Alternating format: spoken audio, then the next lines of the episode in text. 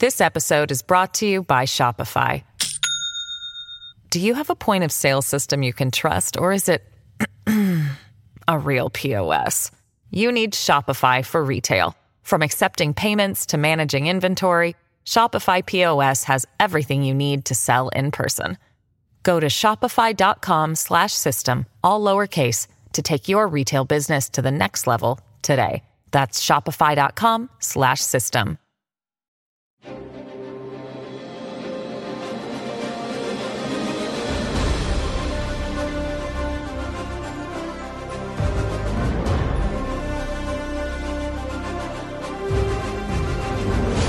Fox News Podcast presents Bret Baier's All Star Panel. America's got to be in the lead if you want to deal with these threats. We're going to lead. The mourning is over, the Shiva is done. And if you're a conservative, you should be optimistic. You know, my main priority right now is making sure that it delivers for the American people. We have to make our country great again, and I will do that. I think the president gets criticized by people all the time for the stuff he says, by people who ignore what he does. Now, Fox's chief political anchor, Bret Baier. While White House aides and allies scrambled to walk back President Biden's comments suggesting Russian President Vladimir Putin cannot remain in power, the president said he wasn't walking back anything, remaining resolute in his comments, but offering a slight clarification. Number one, I'm not walking anything back. The fact of the matter is, I was expressing the moral outrage I felt toward the way Putin is dealing and the actions of this man. Just, just brutality of it half the children in Ukraine. I just come from being with those families. And, uh, and so, uh, but I want to make it clear I wasn't then, nor am I now, articulating a policy change. I was expressing the moral outrage that I feel, and I make no apologies for it. Meanwhile, at home, the president sets his sights on his domestic agenda, including raising rates on corporations and ultra wealthy Americans in his $5.8 trillion budget blueprint. For this and more, we'll bring in our panel. National political correspondent for NPR, Mara Liasson, co founder and president of Real Clear Politics, Tom Bevan, and former speechwriter for George W. Bush and AEI resident fellow, Mark Thiessen. Mark, uh, it has been interesting to watch the White House um, on this back and forth. Uh, and this comment kind of heard around the world. They, they've had to walk back some things that the president then said it just wasn't a walk back. Yeah, you know what? I'll tell you, I'm I don't think there's anything wrong with what Joe, Joe Biden said. Uh, it, it, was uh, it was ad libbed. It probably wasn't well planned. It should have been uh, it should have been more carefully executed. Uh, but the whole world wants to see a, the situa- situation where Vladimir Putin is not the leader of Russia. It doesn't mean that we're going to do it. Doesn't mean that we're going to invade Moscow or, or regime change. And when the when when the president of the United States says something, that's U.S. policy. I mean, I remember in 2012 when Barack Obama ad libbed his red line for the, for the use of force in Syria, saying that our red line would be the use of chemical weapons. That wasn't planned. That wasn't uh, that would that would no one in the, the whole White House staff was caught by surprise. But they didn't suddenly put out a statement saying, uh, "Well, he didn't mean what he said." They said, well, "Yeah, he didn't okay, mean what he said, though." He? well, he didn't in action. He didn't. Really, that's the scandal that he enforced. They didn't enforce the red line, but he. But they said, "Okay, now there's a red line." Joe, you know, the, what Joe, what they should have done, and if I was a, I was a White House speechwriter, I would have written a statement that basically said, "Look, what the president said was that Vladimir Putin is a war criminal who unlawfully invaded his neighbor, targeting innocent civilians uh, with banned weapons. As a result, he's a pariah. And it's up to the Russian people to decide who their president is, and they should release Alexei Navalny and have free elections so they can make that choice. But as long as Putin is the president of Russia, his nation is going to be a rogue state that's not going to be is going to be shunned by the civilized world. That's not hard. That would have been a statement of strength, it, it, it enhancing what Biden said, but clarifying also that you know, the United States isn't going to remove Putin from power. The Russian people need to do that. But you know, Mara, they've been so so reticent to do something like that to to go up against the line. They've said they don't want to do provocative things. That's why they didn't want to send the MiG 29s into Ukraine. They thought it would be too provocative. And yet, the president did say what he said. He has called Putin a, a war criminal. It seemed clunky the way they dealt with this. I think it was awfully clunky, and especially because later he said, of course, he doesn't take back a single thing. This is his moral outrage. And look, Joe Biden has made gaffes his entire career. Uh, you can understand what he said. He feels that Putin is a butcher, that he would like him to be removed from power, even though that's not, as the White House hastily uh, uh, explained to us, is not some kind of new policy. But there's no doubt that in some ways the White House has had a failure of imagination. Look at what Ukraine has done. Most of the messaging out of the White House has been about all the things they couldn't do or wouldn't do and the red lines they wouldn't cross. They don't want to get into a direct confrontation with Russia. They don't want to give certain planes or a no fly zone to Ukraine. But now it's possible that everything is changing there and that Russia maybe can be defeated. Don't forget where we started. Where we started was uh, Ukraine is going to fall in a matter of days, and all the US and the West can do is make the price to Russia as high as possible. And that's changed. Yeah, Tom. And the White House on... hasn't caught up yet, I don't think, strategically. Yeah, your t- thoughts on this, Tom? Well, I, I, disagree with Mark in the sense that, you know, I think this was a, a mistake by the administration. Um, you know, if Biden wanted to express moral outrage, he should have expressed moral outrage. I mean, he shouldn't have said that, uh, you know, this guy can cannot remain in power and then turn around and basically deny that that's what he said. I mean, he made three mistakes when he went over there. Peter Doocy laid him out yesterday, and Biden said none of those things occurred. It's how you it's how you uh, interpret the language that I was using. I mean, it's just absurd, and I think it's costing him credibility. And uh, I think it's increasing the perception, as we found in this NBC News poll that came out earlier this week, that that Biden, I think seventy percent of people don't have faith, uh, you know, don't think he's up to the task of managing a crisis of this scale and scope. And so I think that's a problem for the administration. I think it's a problem, uh, you know, for for the situation. We we should be working to end this war as soon as we can. America should be leading in that effort. Um, and I don't, I, I, see the administration while they, while on one hand, tomorrow's point, they're saying things that I think, you know, aren't escalatory, like, you know, the no fly zone, resisting calls for that. On the other hand, Biden is turning around and calling Putin a war criminal. Uh, you know, th- those are things that I think are escalatory. They are going to prolong the war. And, and this war, I think, is going to have long term effects that we, you know, we, we aren't fully aware of at this point uh, including economic effects here at home. And so I think for that reason, the administration is not doing itself any favors in the way they've been handling this. Last word on this, Mark. A New Yorker writes that Biden's fate is now inextricably linked to Putin's. I think his his fate is inextricably linked to the to the result in Ukraine. Um, you know, they they they they're terrified of of escalating. They're terrified of uh, provoking Putin. Putin doesn't want a war with NATO. He he he can't even beat Ukraine. How is he going to beat NATO? He, he, he, doesn't want this to escalate uh, because it's not in his interest for it to escalate because he's having he can't even take Kiev uh, against against uh, you know uh, Ukrainian forces. So if if you just imagine the damage that was done to President, even if you put aside the geopolitical consideration, the damage that the Afghan disaster did to Biden's credibility. Every number that Tom can tell can tell you this from his from RCP polling after the Afghan debacle, the floor came out from ev- under him on everything, on the COVID, on everything else, because people decided he was incompetent if the the American people have become vested in the fate of Zelensky and his people, they they have been inspired by him. If Biden allows him to lose or or to accept a unjust peace that results in the partition of his country, uh, that will be a major, major both geopolitical and political defeat for Joe Biden, which he can't afford. He needs to help Ukraine win. And that's we focus on the nine words in the speech that he gave in Warsaw. The missing word was victory. The missing word is we are not going to let this aggression stand. We are going to help the Ukrainian people repel every Russian soldier off the territory of Ukraine and, and restore the sovereignty of Ukraine. We're not going to do it with American troops. The Ukrainians are going to do it, but we're going to give them everything they need to achieve that objective, and Putin is going to lose. We'll hear what they have to say after this. This episode is brought to you by Shopify. Do you have a point of sale system you can trust, or is it a real POS. You need Shopify for retail. From accepting payments to managing inventory, Shopify POS has everything you need to sell in person. Go to shopify.com/system all lowercase to take your retail business to the next level today. That's shopify.com/system. All right, let's turn domestically now. Uh, the president's budget, Mara, coming out. Um, yep.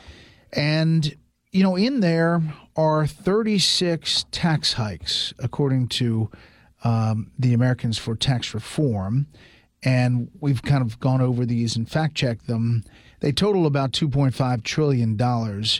There's 11 tax increases on the oil and gas industry at a time when the price of gasoline obviously is at record highs. It also includes increases on businesses that'll give um, the U.S. a higher corporate tax rate. Uh, than number of foreign rivals. If you go down this, um, there are a lot of critics to it. What's the selling point that the administration is making? That this is a budget that Joe Manchin likes. I mean, that's not the public selling point, but right. don't forget, Joe Manchin is somebody who wants to roll back the Trump tax cuts for the wealthy. And uh, Joe Manchin is the key to a deal um, that could be made for some of Joe Biden's important domestic priorities. And that's what's uh, driving this budget. Don't forget, this budget also calls for funding the police, not defunding the police. And the budget is a kind of reset for Joe Biden. And it's about it's a way to talk about his priorities that the wealthy should pay taxes. Many people who make a lot of money pay zero taxes. This budget is uh, symbolically trying to correct that. But also, it's a budget that can form a basis for a deal with Joe Manchin. Tom, it's also in here uh, some of the things that were in Build Back Better that never got off the ground on Capitol Hill. Um, and it, they're kind of placeholders in here asserting that any new spending will be fully offset, but doesn't say how that's going to happen. Uh, so I think there's a lot of vagueness into what we know so far.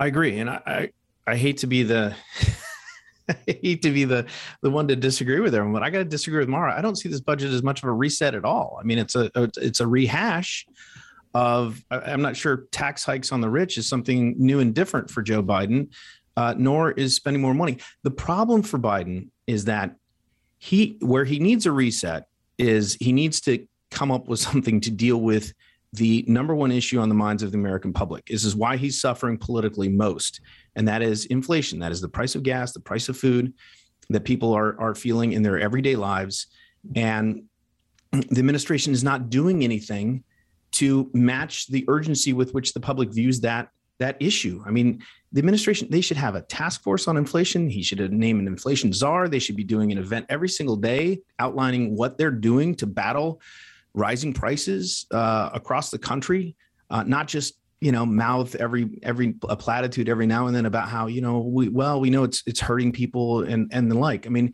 so unless and until that happens, um, I think Biden's going to, you know, this budget, whatever Supreme Court nomination, it's not going to change the political dynamics that's in play right now. And the problem for for Joe Biden is that he doesn't seem to be able or willing to do the things that would be necessary from a policy perspective to address, as you mentioned, he, shouldn't be raising taxes on oil and gas. He should be trying to, you know, increase domestic production, but he's not going to do that because that would ignite a rebellion on his left flank. And that's something that he can't have heading into an election either. It's an easy talking point to go after billionaires, Mark. Um, but there are some things in here that, that are going to affect other people. For example, doubling the capital gains rate to 40.8%, uh, a second death tax in there. Right now, that's inclusive of the 3.8% Obamacare tax. So let's take a look at somebody in California who deals with capital gains it would be a tax rate, a capital gains tax rate of 54.1%. Um, if you add the national, the Obamacare, and then the California state tax, that's high for somebody that's getting, you know, some benefit out of selling something and getting a capital gain. A hundred percent, and that's why it's not going to happen. Joe Manchin is going to vote for that, uh, and uh, Kyrsten Sinema uh, she actually wasn't quite as upset about the spending in Build Back Better. She was upset about the tax hikes. So this is a they seem to have shifted from massive spending to massive tax hikes. That's not going to win over Sinema's vote. Uh, so look, this is this is a budget that's not going anywhere, um, and it's and uh, it, it's a I think I think Tom's right. It's a failure to reset. Uh, Joe Biden is going to lose at least one house in the midterm elections, and then after that, there's no more uh, there's no more reconciliation bills with Democrats only. The, that whole era of, uh, of, of his presidency is over. Uh, the worst thing that ever happened to Joe Biden was winning those two Senate seats because it gave him delusions of grandeur that he could be an FD, a, new FDR that allowed the progressive wing to to convince him of that. Instead of doing what he should have done from the beginning, which is try to make incremental progress in a bipartisan way, reaching out to Republicans and moderate and, and moderate Democrats and passing things. And that's going to be of necessity what he has to do come November because there's not going the path to unilateralism is over. It's closed. And so rather than rather than you know keep pushing for build back better for the next few months, why doesn't he shift now and make it seem like a choice instead of yeah. waiting until the voters force it upon him? Uh, that's what I don't understand strategically. I mean, Mara, as you head into November, it's it you know obviously it's advantage Republicans at this point, and to Mark's point, if you lose one or two chambers, you're going to be a much different presidency anyway.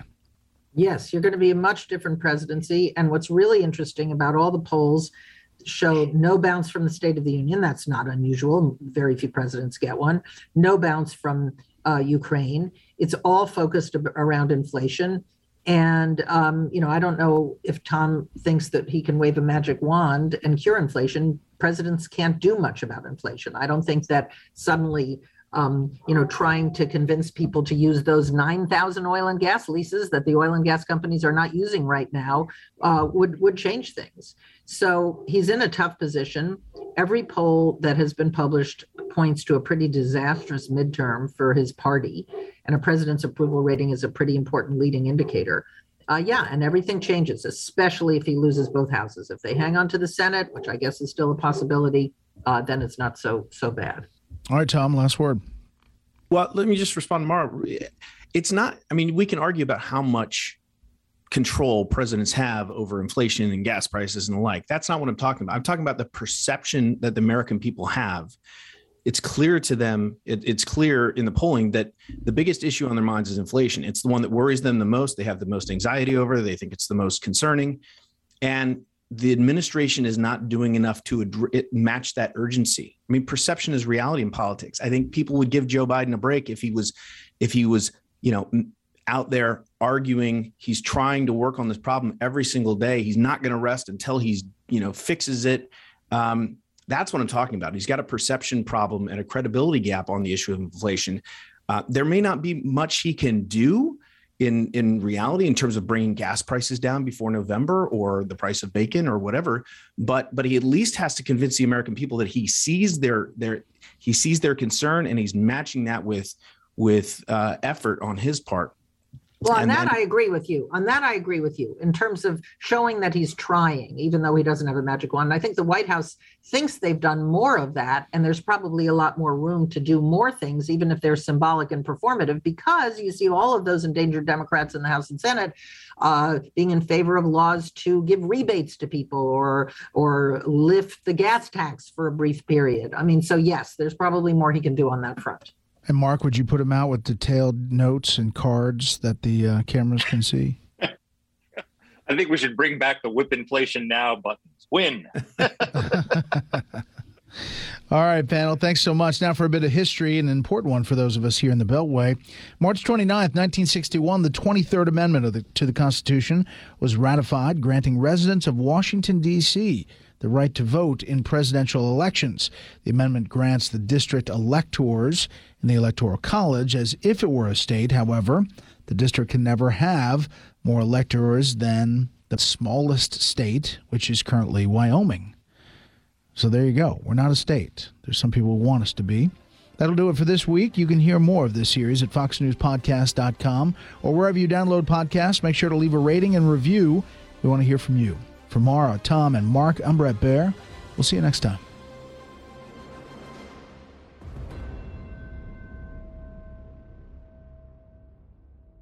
I'm Guy Benson. Join me weekdays at 3 p.m. Eastern as we break down the biggest stories of the day with some of the biggest newsmakers and guests. Listen live on the Fox News app or get the free podcast at GuyBensonShow.com.